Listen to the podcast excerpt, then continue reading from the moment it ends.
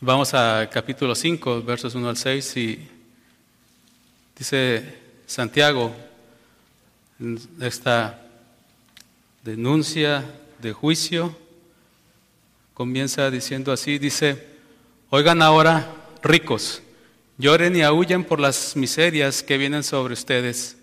Sus riquezas se han podrido y sus ropas están comidas de polilla. Su oro y su plata se han oxidado. Su herrumbe será un testigo contra ustedes y consumirá su carne como fuego. Es en los últimos días que han acumulado tesoros. Miren el jornal de los obreros que ha cegado sus campos y que ha sido retenido por ustedes. Clama contra ustedes. El clamor de los segadores ha llegado a oídos del Señor de los ejércitos. Han vivido lujosamente sobre la tierra y han llevado una vida de placer desenfrenado. Han engordado sus corazones en el día de matanza. Han condenado y dado muerte al justo. Él no les hace resistencia. Hoy revisaremos por medio de esta escritura cómo la mala actitud ante las riquezas puede llevar a las personas a enfrentar el juicio de Dios. Lo veremos en dos partes. Punto número uno, el juicio que se acerca. Punto número dos, cuatro actitudes pecaminosas hacia la riqueza. Este punto número dos vamos a verlo dividido en cuatro secciones, cuatro actitudes. A. Acumulan su riqueza inútilmente. B. Obtienen su riqueza fraudulentamente. C. Usan su riqueza de manera egoísta. Y D. Buscan riqueza de manera despiadada. Así que vamos al verso número uno. Y empieza diciendo Santiago, oigan ahora ricos, usando la misma frase que, que usó anteriormente, en el capítulo anterior, cuando se refería a las personas que no consideran a Dios ni su voluntad en sus vidas, en sus planes, sus propósitos, pero ahora lo hace con más énfasis. De hecho, si miran, la, si tiene Biblia de las eh, Nueva Biblia de las Américas, vas a ver que es en esta, en esta frase usa signos eh, de exclamación, haciendo énfasis en el tono. Y él se refiere con esta frase quiere traer la atención de un grupo específico, un grupo en particular. Les llama ricos. Dice, lloren y aúllen por las miserias que vienen. Él ya se ha referido a este grupo en el capítulo 2 y de hecho en el, desde el capítulo 1, en el verso 11, cuando enseña acerca de lo transitorio de las riquezas en el capítulo 2, 6 habló acerca de la, la imparcialidad, cómo estas personas ricas llegaban a la congregación, ¿sí? Y cómo había personas en la iglesia que les daban un trato especial. Pero nuestro concepto de rico en la cultura occidental es muy diferente al de nuestros hermanos y otros en otros lugares del, mundo. ¿sí? Por definición, rico es alguien que tiene más de lo que necesita para vivir. Entonces, desde ahí quisiera empezar a establecer el parámetro, ¿sí? Con lo que, lo que tiene Santiago contemplado cuando está escribiendo esta carta. Otra cosa que notamos de estas personas es, de acuerdo al verso 4, es que son terratenientes, son personas que tienen tierras y trabajadores, algo muy típico de los ricos en ese entonces. La riqueza estaba basada en la posición de la tierra. Y algo importante es que debemos tener en, en mente es que en la carta de Santiago ha estado presentando prueba tras prueba. Él tiene una preocupación por los creyentes del primer siglo y es que esas personas que están manifestando, están profesando a Cristo, puedan ser probadas y revisar si, su fe es una fe viva, una fe salvadora o realmente están pensando todavía en las cosas terrenales, poniendo su esperanza en ellos mismos. Y la riqueza, el manejo de la riqueza, cómo administramos la riqueza, que el Señor provee en nuestras vidas, porque es Él el que la provee, Él es el que capacita, Él da la habilidad de generarla. ¿sí? ¿Cómo la usamos? Esa es una prueba también. Y ese es el punto de Santiago. Ese es el propósito de que puedan estas personas revisar cómo están haciendo y que puedan encontrar cuál es su verdadera condición espiritual delante de Dios. Él no inventó esta prueba. Él tiene la enseñanza de nuestro Señor Jesucristo. ¿sí? Si vemos en Mateo 6, de los versos 19 al 21, vemos cómo el Señor ya había hablado de, esta, de, estas cosas, de este asunto, y cómo, ¿sí? Ah, cómo hay un paralelo mm, junto con esta misma escritura que estamos escuchando, que, Santiago está presentando.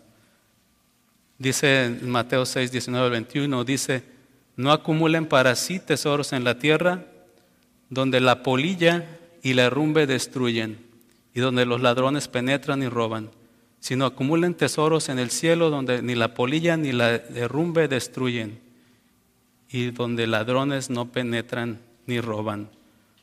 Porque donde está tu tesoro, ahí está también tu corazón. ¿Ven la similitud? Vayamos otra vez de regreso al verso 1 de Santiago.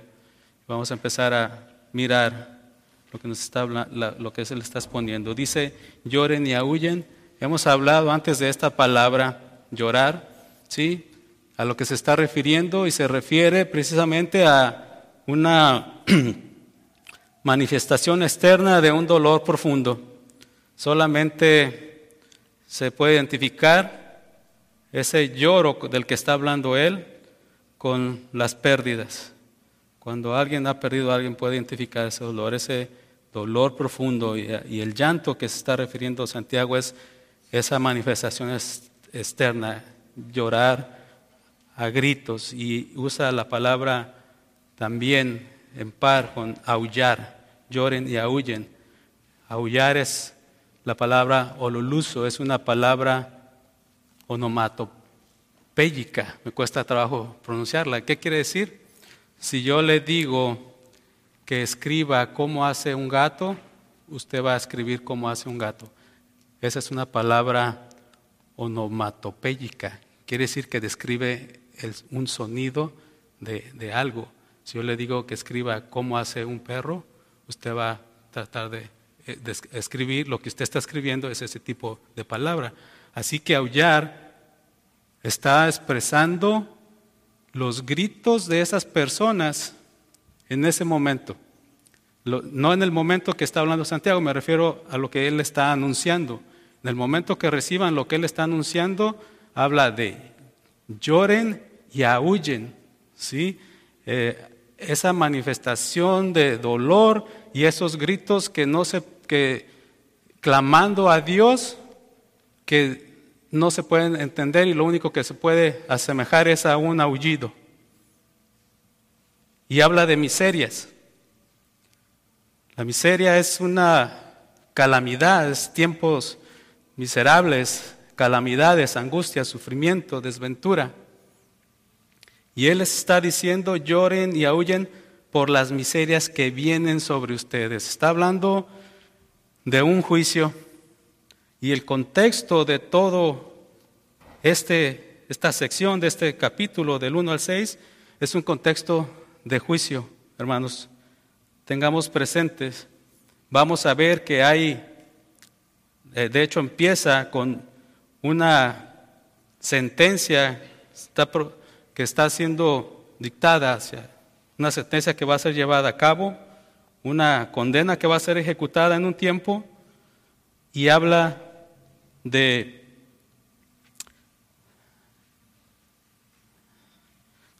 se fue la palabra. Ah, personas que van a declarar, a testificar, a testiguar.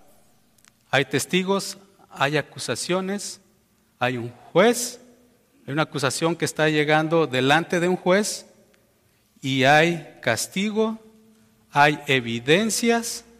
¿sí? Entonces, pues nos vamos a enfocar en las razones del juicio. ¿Por qué está siendo esto posible? ¿Cuál es, ¿Qué está llevando a que este juicio se lleve a cabo? O sea, se presente. Dice eh, que el trastorno de tomando todas estas palabras, estas calamidades, no está hablando de algo temporal, sino de, de un tiempo de sufrimiento temporal o terrenal.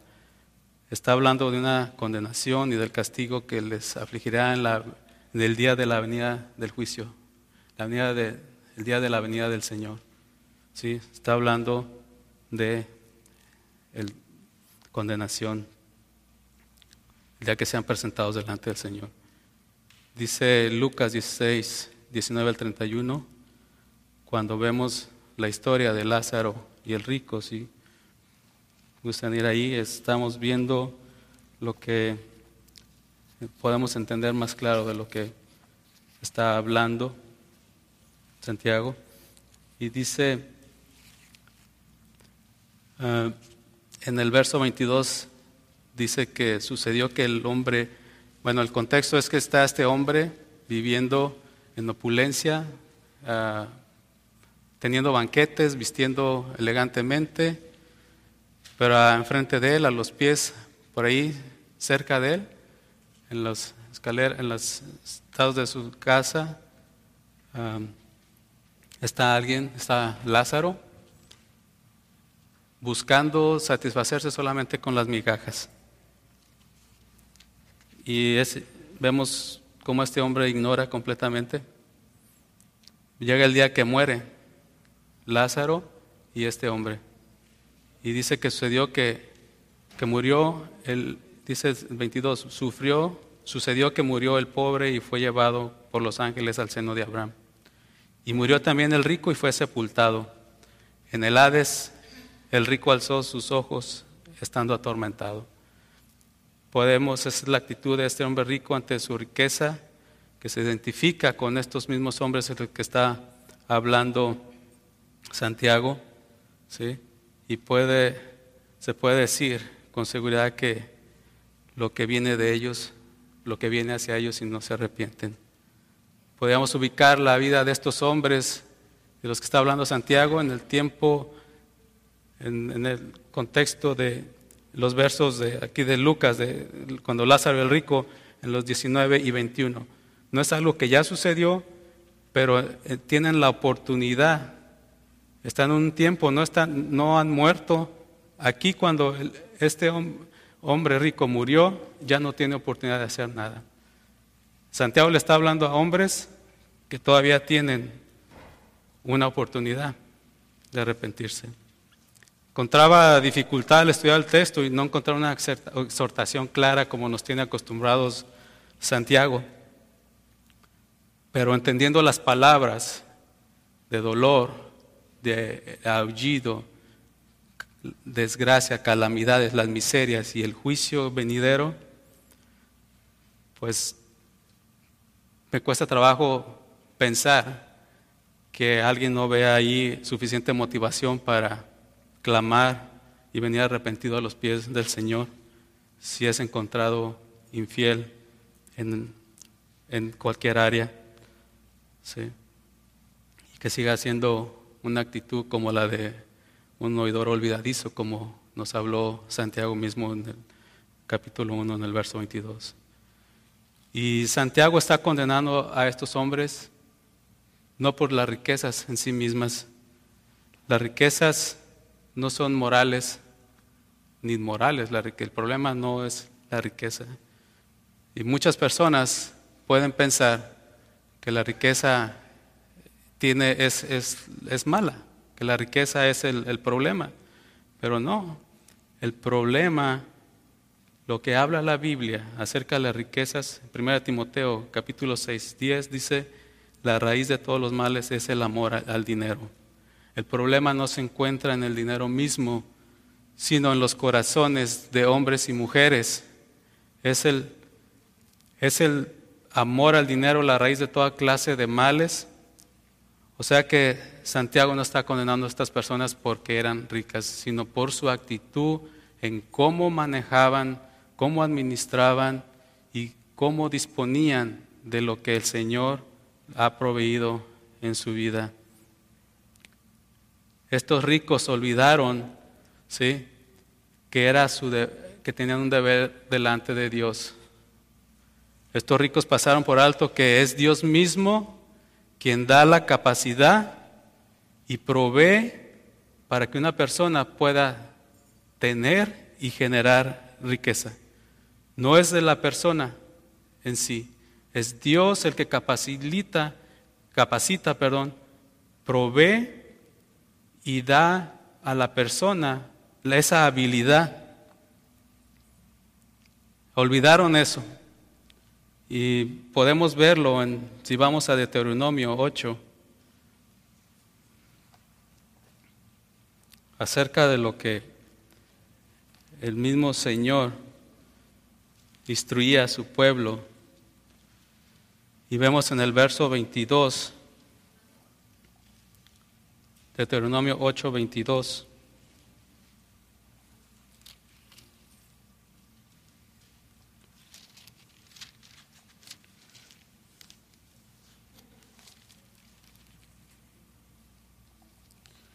Perdón.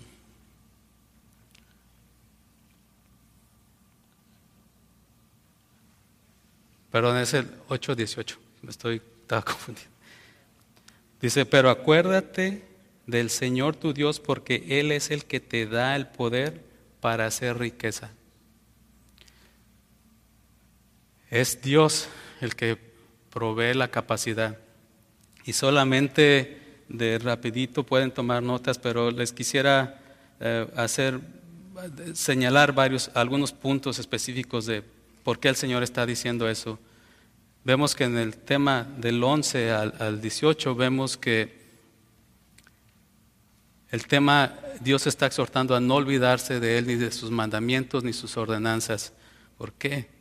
Dice en el verso dice y tenemos claro que con respecto a sus ordenanzas sabemos que Dios nos ha instruido a cómo usar lo que Él provee, a cuidar de nuestras familias, proveer para los necesitados, las viudas, huérfanos, menesterosos y el sostenimiento de su obra para que más personas puedan ser alcanzadas, más personas puedan conocer de Él. Ese es el propósito con el cual Dios capacita a las personas para que generen riqueza les advierte que no se olviden.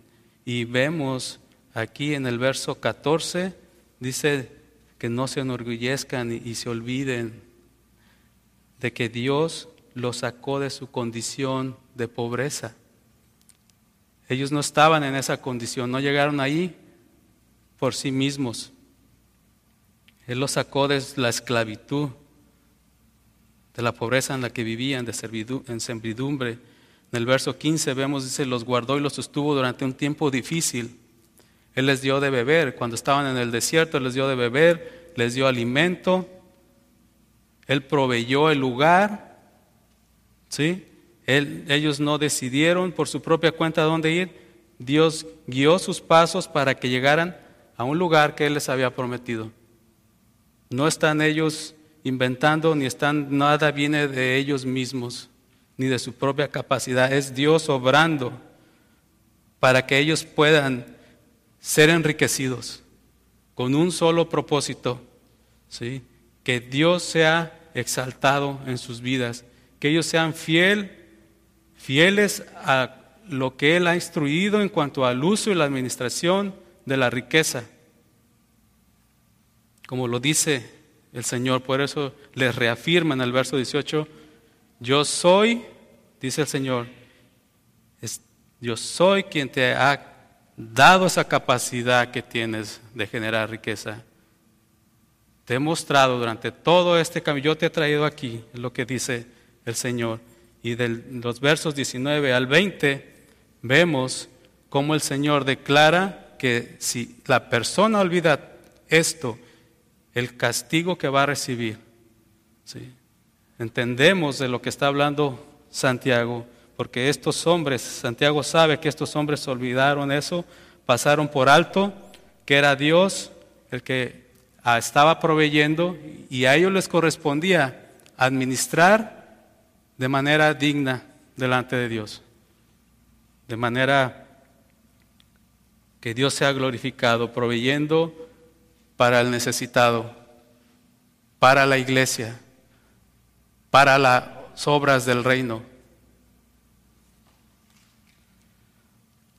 Hoy en este tiempo la sociedad exalta lo material y el enfoque es tener, acumular y buscar cosas.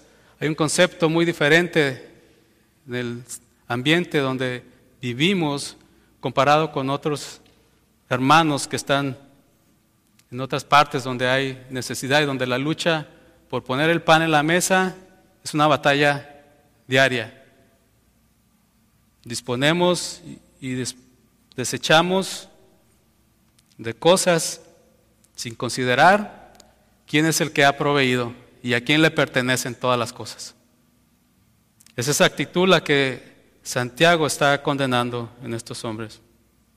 Quisiera recordarles que rico es aquel que tiene más de lo que necesita para poder vivir. Entonces la pregunta que debemos de responder y la que nos enfrentamos es, ¿tengo más de lo que necesito? ¿Tengo demasiado? Les voy a, quisiera ayudarles a contestar esas preguntas. Vamos a, a considerar de manera rápida estas escrituras. Mateo 8:20. Cuando el escriba se le acercó al Señor Jesús y le dijo que lo quería seguir a donde él fuera, Jesús le respondió, las zorras tienen madriguera y las aves del cielo nidos, pero el Hijo del Hombre no tiene donde reposar su cabeza. ¿Hay un lugar donde usted va a reposar esta noche?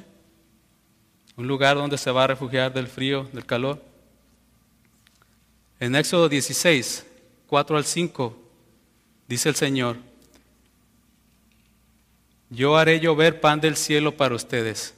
El pueblo saldrá y recogerá diariamente la porción de cada día, para ponerlos a prueba si andan o no en mi ley. Y en el sexto día, cuando preparen lo que traigan, la porción será doble de lo que recojan diariamente. ¿Para cuántos días tiene usted comida en su refrigerador o en su alacena este día? O para, si están vacíos, si es el caso que no ha surtido, ¿para cuántos días puede comprar. ¿Ven el punto, hermanos? En Lucas 9, 3, Jesús envía a los doce a proclamar el reino y les dijo, no tomen nada para el camino, ni bordón, ni alforja, ni pan, ni dinero, ni tengan dos túnicas. Ni quiero preguntar sobre su guardarropa, su closet, en aquel entonces, bueno, voy a tratar eso más adelante, pero este, ¿es usted una persona rica? Seguramente que sí, de acuerdo a lo que dicen las escrituras. Para terminar, solo quiero, porque el punto es, ¿qué hacemos con la riqueza? ¿Cuál es nuestra actitud y cómo administramos? Quiero cerrar este punto con la primera carta a Timoteo, capítulo 6, del 17 al 19, la instrucción que daba Pablo a los ricos del mundo. Dice, a los ricos del mundo, enséñales que no sean altaneros, ni pongan su esperanza en la incertidumbre de las riquezas, sino en Dios, el, el cual nos da abundantemente todas las cosas para que las disfrutemos. Enséñales que hagan bien, que sean ricos en buenas obras, generosos y prontos para compartir, acumulando para sí el tesoro de un buen fundamento para el futuro, para que puedan echar mano de lo que en verdad es vida.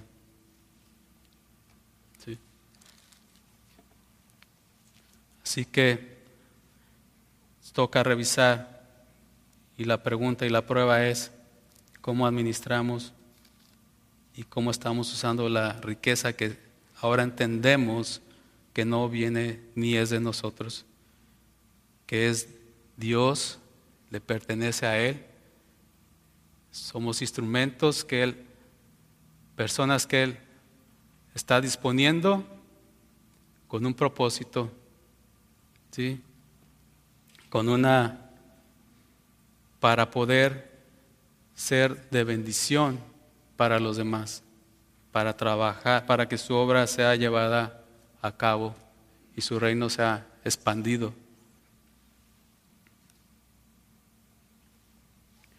Ahora vamos al punto número dos y dice, el, punto, el título es Cuatro actitudes pecaminosas hacia la riqueza. Las razones por las que llegamos a este punto este juicio. Inciso A dice, es el, vamos a ir al verso 2 y 3, Santiago 5 dice, acumulan riqueza inútilmente. Su riqueza, dice los versos, sus riquezas se han podrido y sus ropas están comidas de polilla. Su oro y plata se han oxidado. Su herrumbe será un testigo contra ustedes y consumirá su carne como fuego es en los últimos días en que han acumulado tesoros. Santiago está haciendo referencia en, esta, en estos versos a tres elementos considerados en ese tiempo para cuantificar y para calificar a una persona como rica o lo que poseía, cuantificar qué tan rico era. Riquezas, ropa y oro. El oro y la plata se consideran como un, podemos considerarlos como un solo elemento. En este entonces la palabra riqueza no tenía el mismo significado o el mismo contexto, el mismo sentido como lo entendemos ahorita. Por eso es que está separada al principio. Riquezas podridas, ropas comidas por la polilla, oro y plata oxidado. Las riquezas se refiere a, es una, la palabra original griega es, eh, la palabra plutus, que en realidad el origen de esa palabra tiene de un origen de la mitología griega, donde era el rey, era el dios de la, de la riqueza, en ese, en ese, para la mitología griega, y representaban como un niño con un cuerno lleno de granos o de frutos del campo. Se refería a la riqueza de la agricultura. Y por eso es el contexto, ¿sí? frutos del campo. Con el tiempo, esa palabra se empezó a aplicar para, de manera general, como la usamos el día de hoy, pero en ese entonces Santiago tiene presente eso. Cuando se está hablando de riqueza, está hablando de las capacidades eh, de producir alimento, ¿sí? lo que la cantidad de tierra que poseían las personas. Y vemos que se están pudriendo. Las ropas se las está comiendo la polilla. En ese entonces el, eh, las personas, el vestimento, el vestuario consistía solamente de una túnica y una capa. La túnica era algo caro para las condiciones de la mayoría de las personas, porque era una pieza hecha de un solo hilo, de principio a fin. Y la capa. Así que la túnica, prácticamente la mayoría de las personas tenían una, de ser posible. Así que tener dos o más era considerado una fortuna. Y los ricos vemos que lo que hacían era le ponían, le pegaban piedras preciosas, cosas para distinguirse, para mostrar su estatus. Así que Santiago está hablando aquí. Imagínense para en ese contexto tan cara la vestimenta y se estaba pudriendo, se la estaba comiendo la polilla. Él resume la pudredumbre de alimentos almacenados con las ropas comidas por la polilla y el óxido del oro y la plata. Y sé que viene la pregunta, ¿por qué si el oro no se, no se oxida, la plata?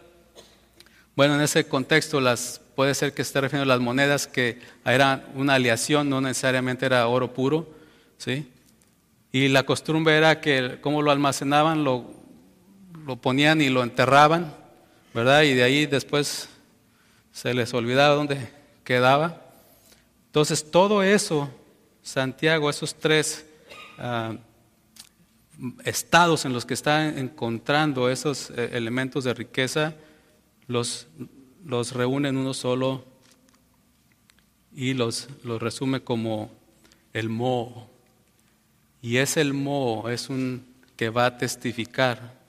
¿sí? Es el mo el que está testificando ¿sí? De la actitud con respecto a la riqueza que tienen estos hombres las cosas que se están echando a perder, las cosas que se están acumulando solamente, el pensamiento pecaminoso de solamente acumular tesoros aquí, sin ninguna perspectiva del reino venidero. En Apocalipsis 17, 6,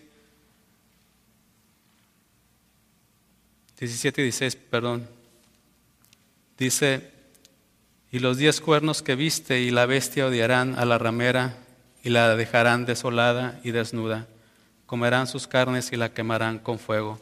Está hablando de, cuando a lo que se está refiriendo, es el mismo sentido al que está refiriendo Santiago cuando dice que sus carnes serán comida y se refiere a, a la persona en sí, quemándose en el infierno. ¿sí?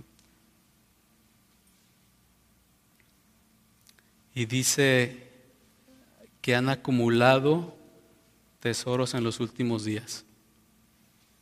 No se está refiriendo a que empezaron hace una semana, ¿sí? no se está refiriendo a que últimamente les dio por hacer eso.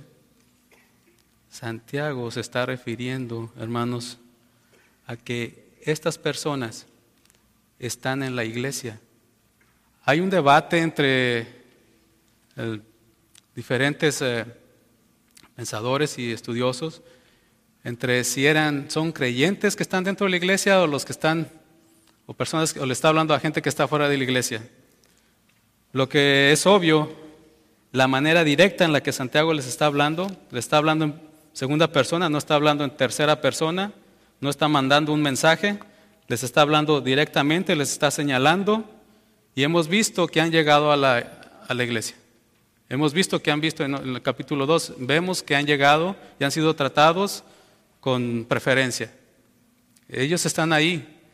Vimos adelante también en el capítulo mismo 2, donde ellos son los que arrastran a los tribunales.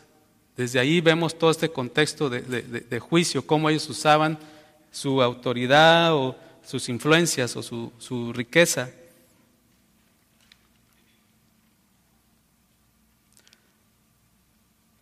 Ellos saben que el Señor, muchos de ellos seguramente proclamaban a Cristo, decían ser cristianos. Ellos saben de su venida y entonces saben de su regreso. Estamos en los últimos días, hermanos. Eso es a lo que se está refiriendo Santiago. Estamos esperando la venida, la segunda venida de nuestro Señor. Ese es el punto de Santiago mientras deberían de estar ocupados en las cosas del reino porque se aproxima nuestro Señor, viene nuestro Rey, ellos están pensando en ellos, tienen una actitud pecaminosa hacia la riqueza y solo piensan en ellos mismos, en amontonar, acumular, aunque se esté pudriendo, acumulando de una manera inútil, que no beneficia a nada, ni a nadie, ni siquiera ni siquiera ellos se pueden acabar todo lo que tienen, sentarse a comer o no están, está haciendo un desperdicio completamente. Están prostituyendo la bondad, la bendición del Señor. Están tirando y despreciando lo que el Señor ha proveído para sus hijos, para, vamos a ver más adelante, a los que esperan en Él, Hay una responsabilidad, iglesia. Y no podemos hacernos, meternos en, la, en, el, en el pensamiento del mundo y creer que, que no tenemos parte en las cosas que suceden. Tenemos una responsabilidad delante del Señor y tiene mucho que ver en cómo manejamos, cómo administramos la provisión del Señor. Y sé que el contexto que estamos hablando es meramente material, pero nosotros podemos entender también que también hay unas riquezas espirituales que también el Señor nos ha proveído abundantemente y debemos de también en nuestra mente pensar, revisar qué estamos haciendo con esas riquezas. ¿Están siendo de bendición para los demás? ¿Están siendo bendecidos los necesitados? ¿O se está acumulando ahí, enmojeciéndose, encerrado en cuatro paredes sin hacer nada? Dice segunda de Pedro 3:10, pero el día del Señor vendrá como ladrón en el cual los cielos pasarán con gran estruendo y los elementos serán destruidos con fuego intenso, y la tierra y las obras que hay en ella serán quemadas. El Señor viene, hermanos, estamos en los últimos días, nos debe de quedar claro, el Señor regresa en cualquier momento y tocará rendir cuentas de qué hicimos con la abundancia con las que nos bendijo, tanto en las cosas materiales como espirituales.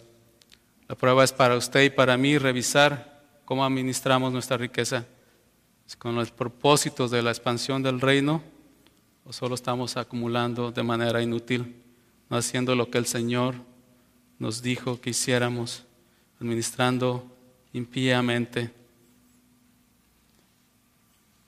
No seamos encontrados, hermanos, como el siervo malo del cual el Señor habló en la parábola de los talentos. ¿Se la recuerdan Mateo 25, 20 al 30? cómo el Señor, el Señor de ese entonces regresa, ha dado diferentes cantidades a diferentes siervos y al que le, dio uno, ¿sí? en vez de hacer algo con él, bailó en tierra.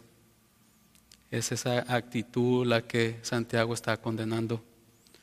No se ha llamado en el tiempo del regreso de nuestro Señor como el Señor de este siervo que está hablando eh, que está en esta parábola que está hablando nuestro Señor fue, fue llamado siervo inútil, siervo malo, perezoso. Échenlo en las tinieblas fuera. Ahí hay llanto y crujir de dientes. Vayamos a la segunda actitud pecaminosa ante la riqueza es riqueza obtienen riqueza fraudulentamente. Dice, miren el jornal de los obreros que ha llegado, han cegado sus campos, perdón, y que ha sido retenido por ustedes, clama contra ustedes. El clamor de los segadores ha llegado a los oídos del Señor de los ejércitos. Y bueno, como ya vimos, el contexto que está escribiendo eran terratenientes seguramente muchos llegaban a las congregaciones, se reunían, profesaban ser creyentes, pero aún así abusaban de su poder, abusaban de su riqueza y estafaban, maltrataban y despojaban de su salario a sus trabajadores. Santiago les dice, miren, he aquí, pongan atención a lo que están haciendo, como si él les estuviera diciendo, Fíjense, fíjense lo que están haciendo, fíjense cómo están obteniendo lo que tienen.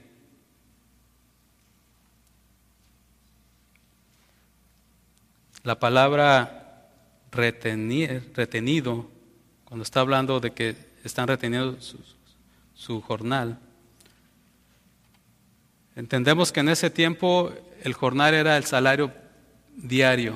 Las personas dependían de ese jornal diariamente, salían a trabajar y al final del día deberían de recibir su salario. Y cuando dice retenido no es como que, oh, se lo retrasaban unas horas, no. La Reina Valera dice mejor la expresión o el sentido de, lo que está refiriendo Santiago. Dice, por engaño no les has sido pagado. Estaban por, buscaban la manera de robarles, de no darles lo que les correspondía o de no darles nada, inclusive de despojarlos hasta de sus tierras. Entonces, esto trae ira para el Señor porque esas personas dependían completamente de ese salario para poder vivir. Muchos seguramente recordarán tiempos, si son primera generación, que vienen de otros países donde precisamente hay que salir cada día a buscar y depende de ese salario diario. En Deuteronomio 24:15 dice el Señor, en su día le dará su jornal antes de la puesta del sol, porque es pobre. En el día le dará su jornal antes de la puesta del sol, porque es pobre y ha puesto su corazón en él, para que él no clame contra ti y llegue a ser pecado en ti. Está hablando de tratar a los trabajadores, darles su salario, darles ser íntegros, darles lo que les pertenece y tiene implicaciones también para nosotros. Retener lo que no es nuestro es pecado, trae ira delante de Dios, hermanos. Levítico 19:33 dice, no primas a tu prójimo ni le robes.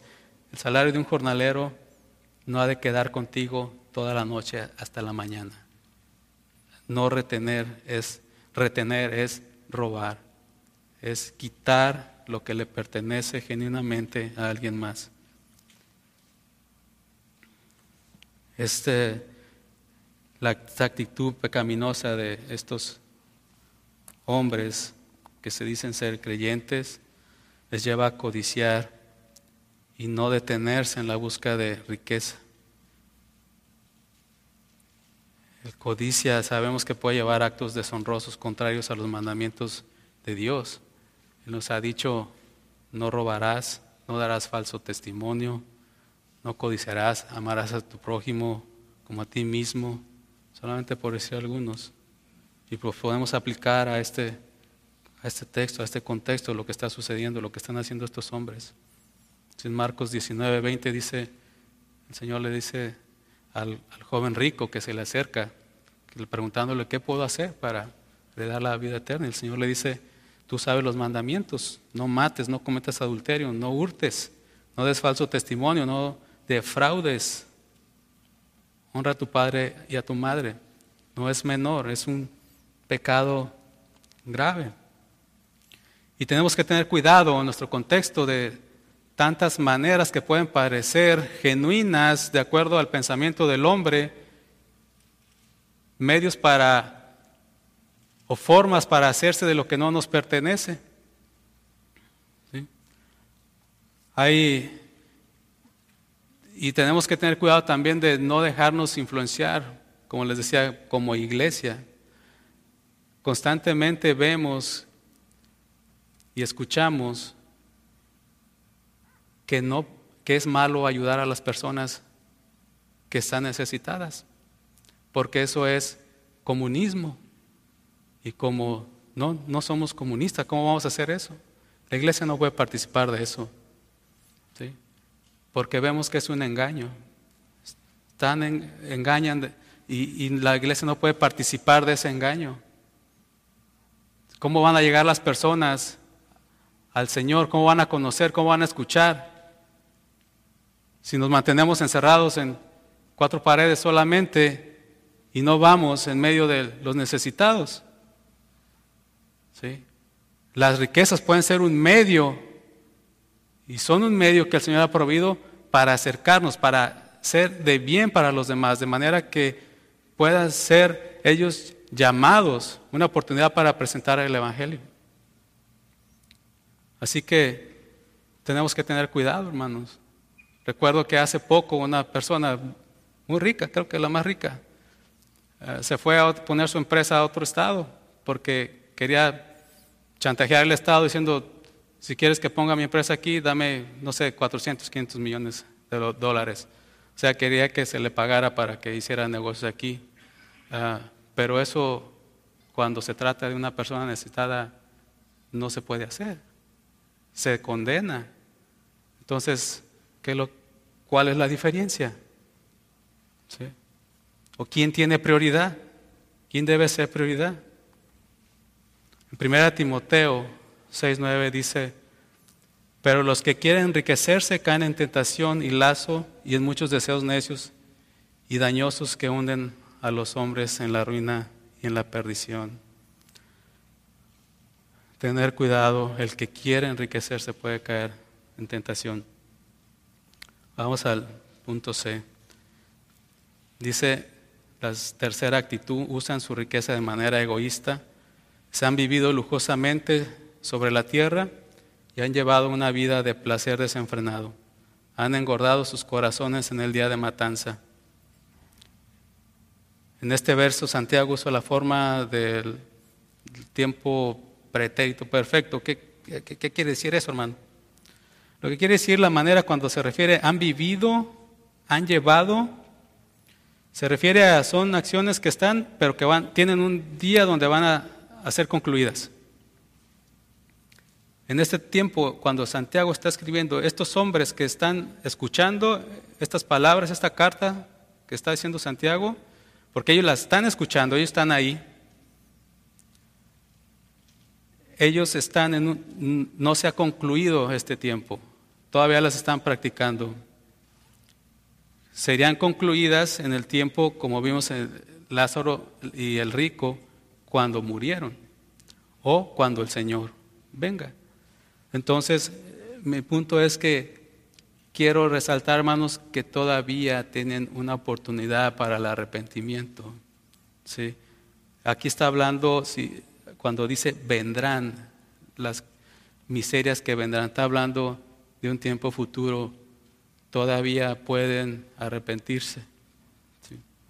Entonces, mientras tanto, estos hombres, mientras el Señor viene en los, estando en los últimos tiempos, ellos han desperdiciado, han usado la riqueza de manera egoísta, ¿sí? llevando una vida de desenfreno, viviendo de manera egoísta y pensando solamente en ellos, satisfaciéndose si de una manera viviendo extravagantemente un estilo de vida, de vida pecaminoso y en excesos.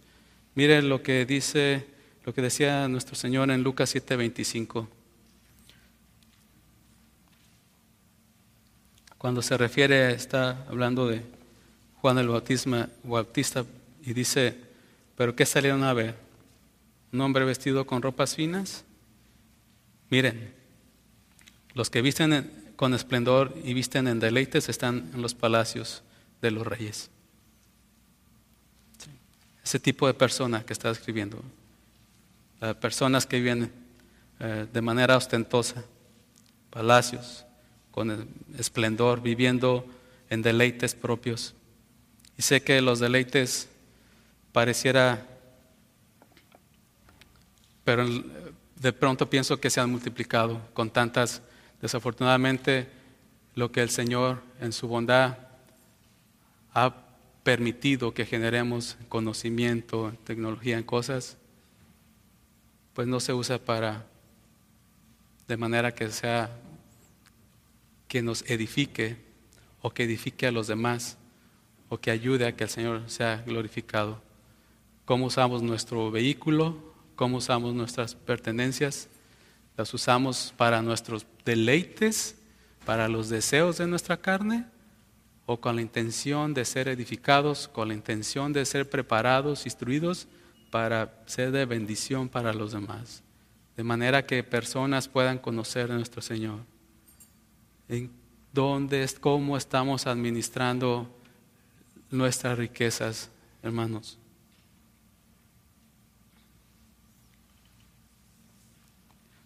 esa vida de búsqueda, de solamente buscar el placer propio, es lo que lleva a, dice primera Timoteo, mejor leamos la escritura, me ayuda a, expresar lo que quería decir, dice primera Timoteo 5, en el verso 6 cuando está hablando de las viudas y se refiere a una en particular.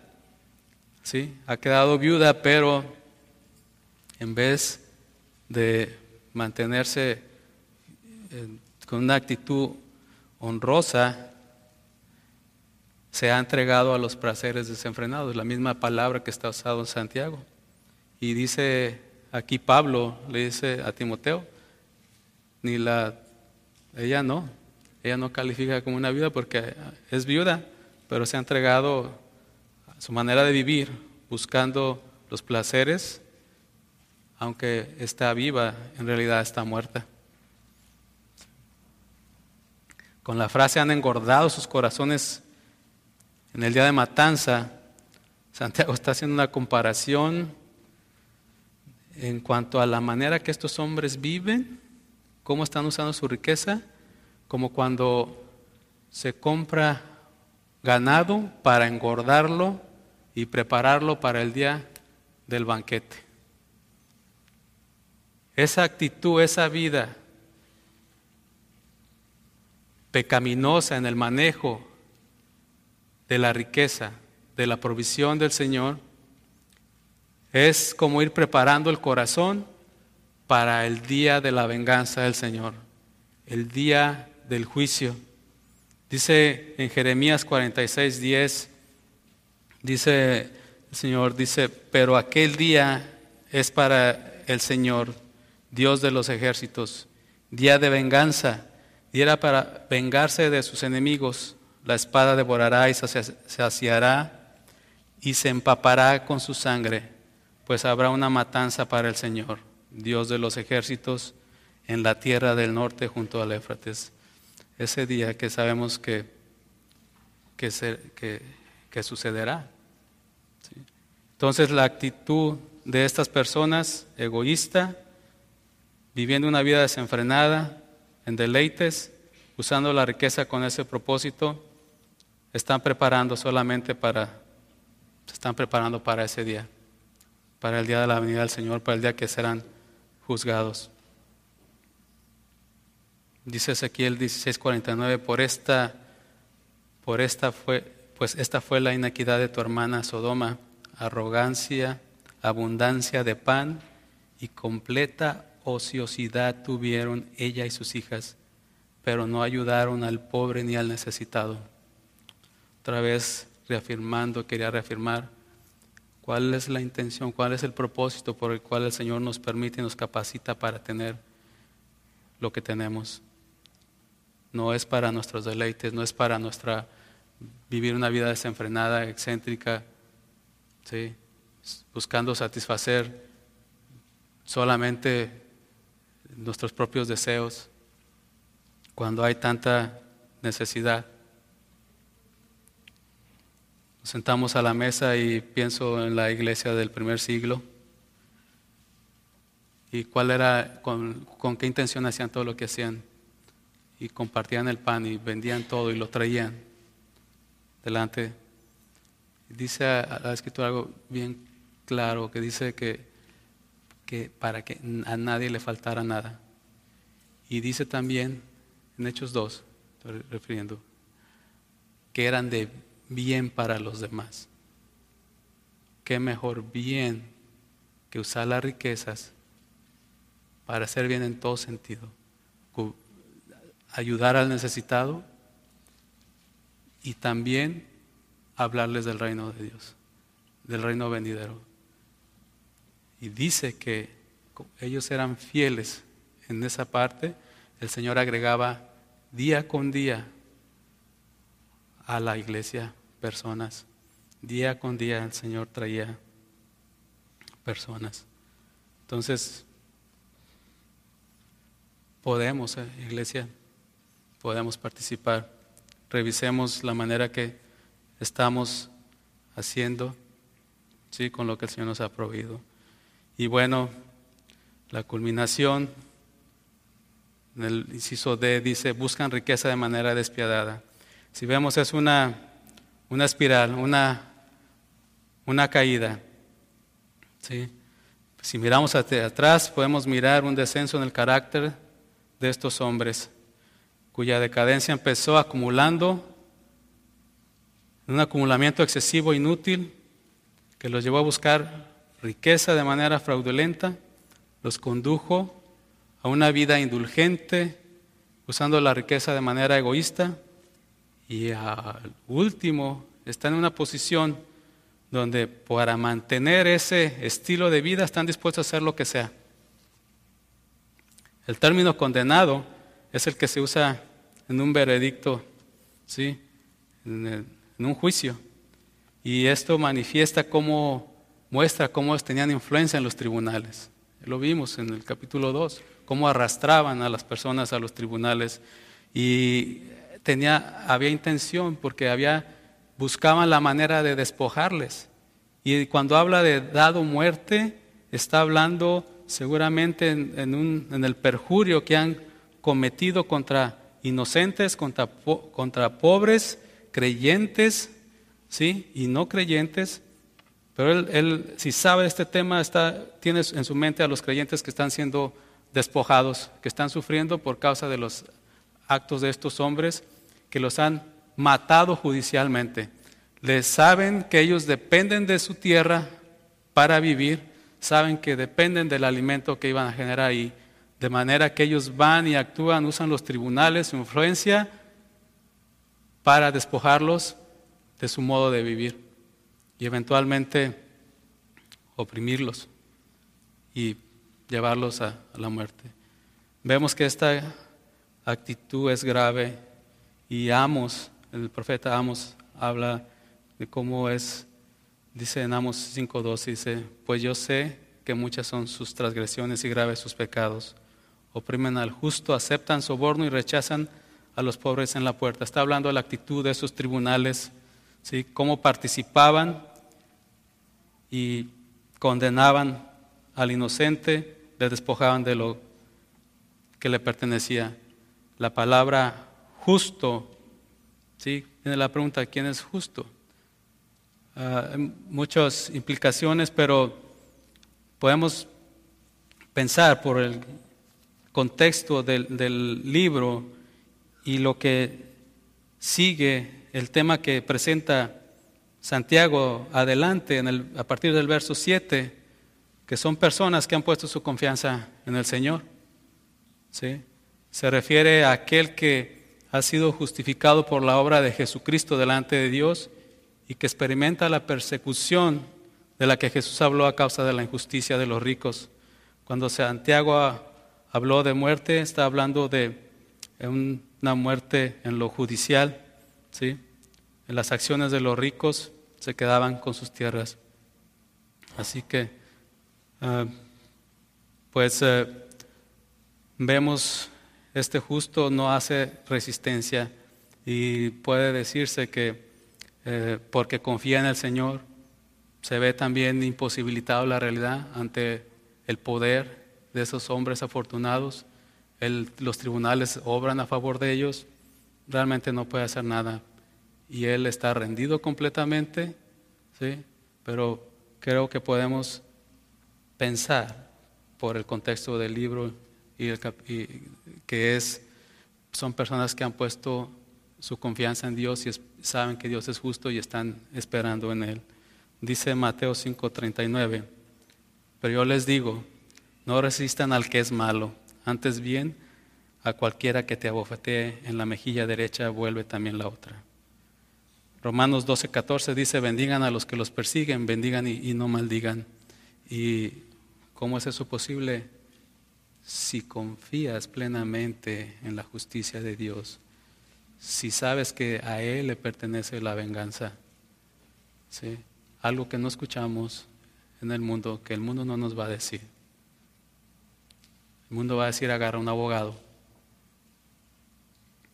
pero podemos confiar en nuestro Señor. Hermanos, todo el contexto habla es de un juicio. Sabemos que nuestro Señor viene y la pregunta es cómo queremos ser encontrados. ¿Qué cosas van a testificar acerca de nuestra actitud ante las riquezas? ¿Qué cosas van a testificar a nuestro favor o en contra? ¿quién nos va a acusar? ¿Cuáles son las cosas que nos acusan delante de Dios? En nuestra actitud estoy hablando. ¿Y quiénes son los inocentes que están pagando por causa de nuestra actitud pecaminosa? Todo juicio hay un inocente, hay alguien que está siendo una víctima y cuando y no es nosotros como que, que, que, que proclamamos a nuestro Señor, que decimos que somos cristianos, no actuamos en congruencia con lo que el Señor nos ha instruido en cómo manejar y cómo administrar lo que Él nos ha proveído, hay personas que están pagando las consecuencias. Hay víctimas de eso, podemos estar seguros, cuando no estamos siendo, ¿sí? No estamos llevando el Evangelio, cuando no estamos llevando el consuelo, cuando no estamos mirando por el necesitado, cuando no estamos usando todo lo que el Señor nos está proveyendo para las cosas del reino, cuando nuestra actitud no es la de un ciudadano del reino que está esperando la llegada de su Señor, hay inocentes, hay personas que están pagando las consecuencias. Están sufriendo, el dolor se está extendiendo para ellos en este tiempo. Y no queremos ser encontrados por nuestro Señor como ese siervo malvado. ¿sí? Ahora nos toca a nosotros, usted a mí, revisar cuál es nuestra actitud ante las riquezas. ¿sí? nos toca revisar, conforme a las escrituras, cuál es nuestra condición pedirle al Señor, todavía como esos hombres, hermanos, hay una oportunidad de arrepentimiento, una oportunidad de venir al Señor, buscar a través de nuestro Señor Jesucristo ser justificados y ser transformados, recibir de su perdón, nuestra transformación, darnos esa vida nueva y esa vida nueva incluye honrarle, reconocer que todo lo que somos, lo que, lo que tenemos le pertenece a Él y usarlo en beneficio precisamente de las cosas, los asuntos del reino de Dios. Así que vamos a cerrar y vamos ahora a terminar.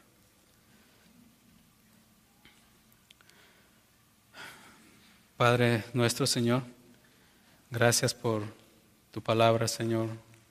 Gracias por Señor, por que nos ayuda a probarnos, Señor, porque nos ayuda a ser confrontados, Señor, y te rogamos, Señor, que la recibamos con humildad, que podamos, Señor, permanecer en ella, meditar en ella, Señor, y que encontremos, Señor, todos esos elementos pecaminosos que no te honran, Señor, que nos llevan a ser malos administradores.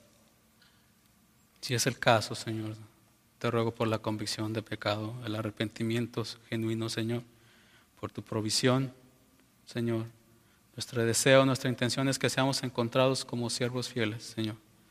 Que hemos estado dedicados y hemos usado sabiamente y, piadosamente, Señor, todo lo que tú has proveído, Señor, para la gloria y honra tuya, Señor, para cuidar de nuestras familias, cuidar de los necesitados, cuidar, Señor, de desprotegido, Señor, y también, Señor, eh, servir y contribuir para el sostenimiento de tu obra, para la expansión de tu reino, Señor. Gracias en el nombre de nuestro Señor Jesucristo. Amén.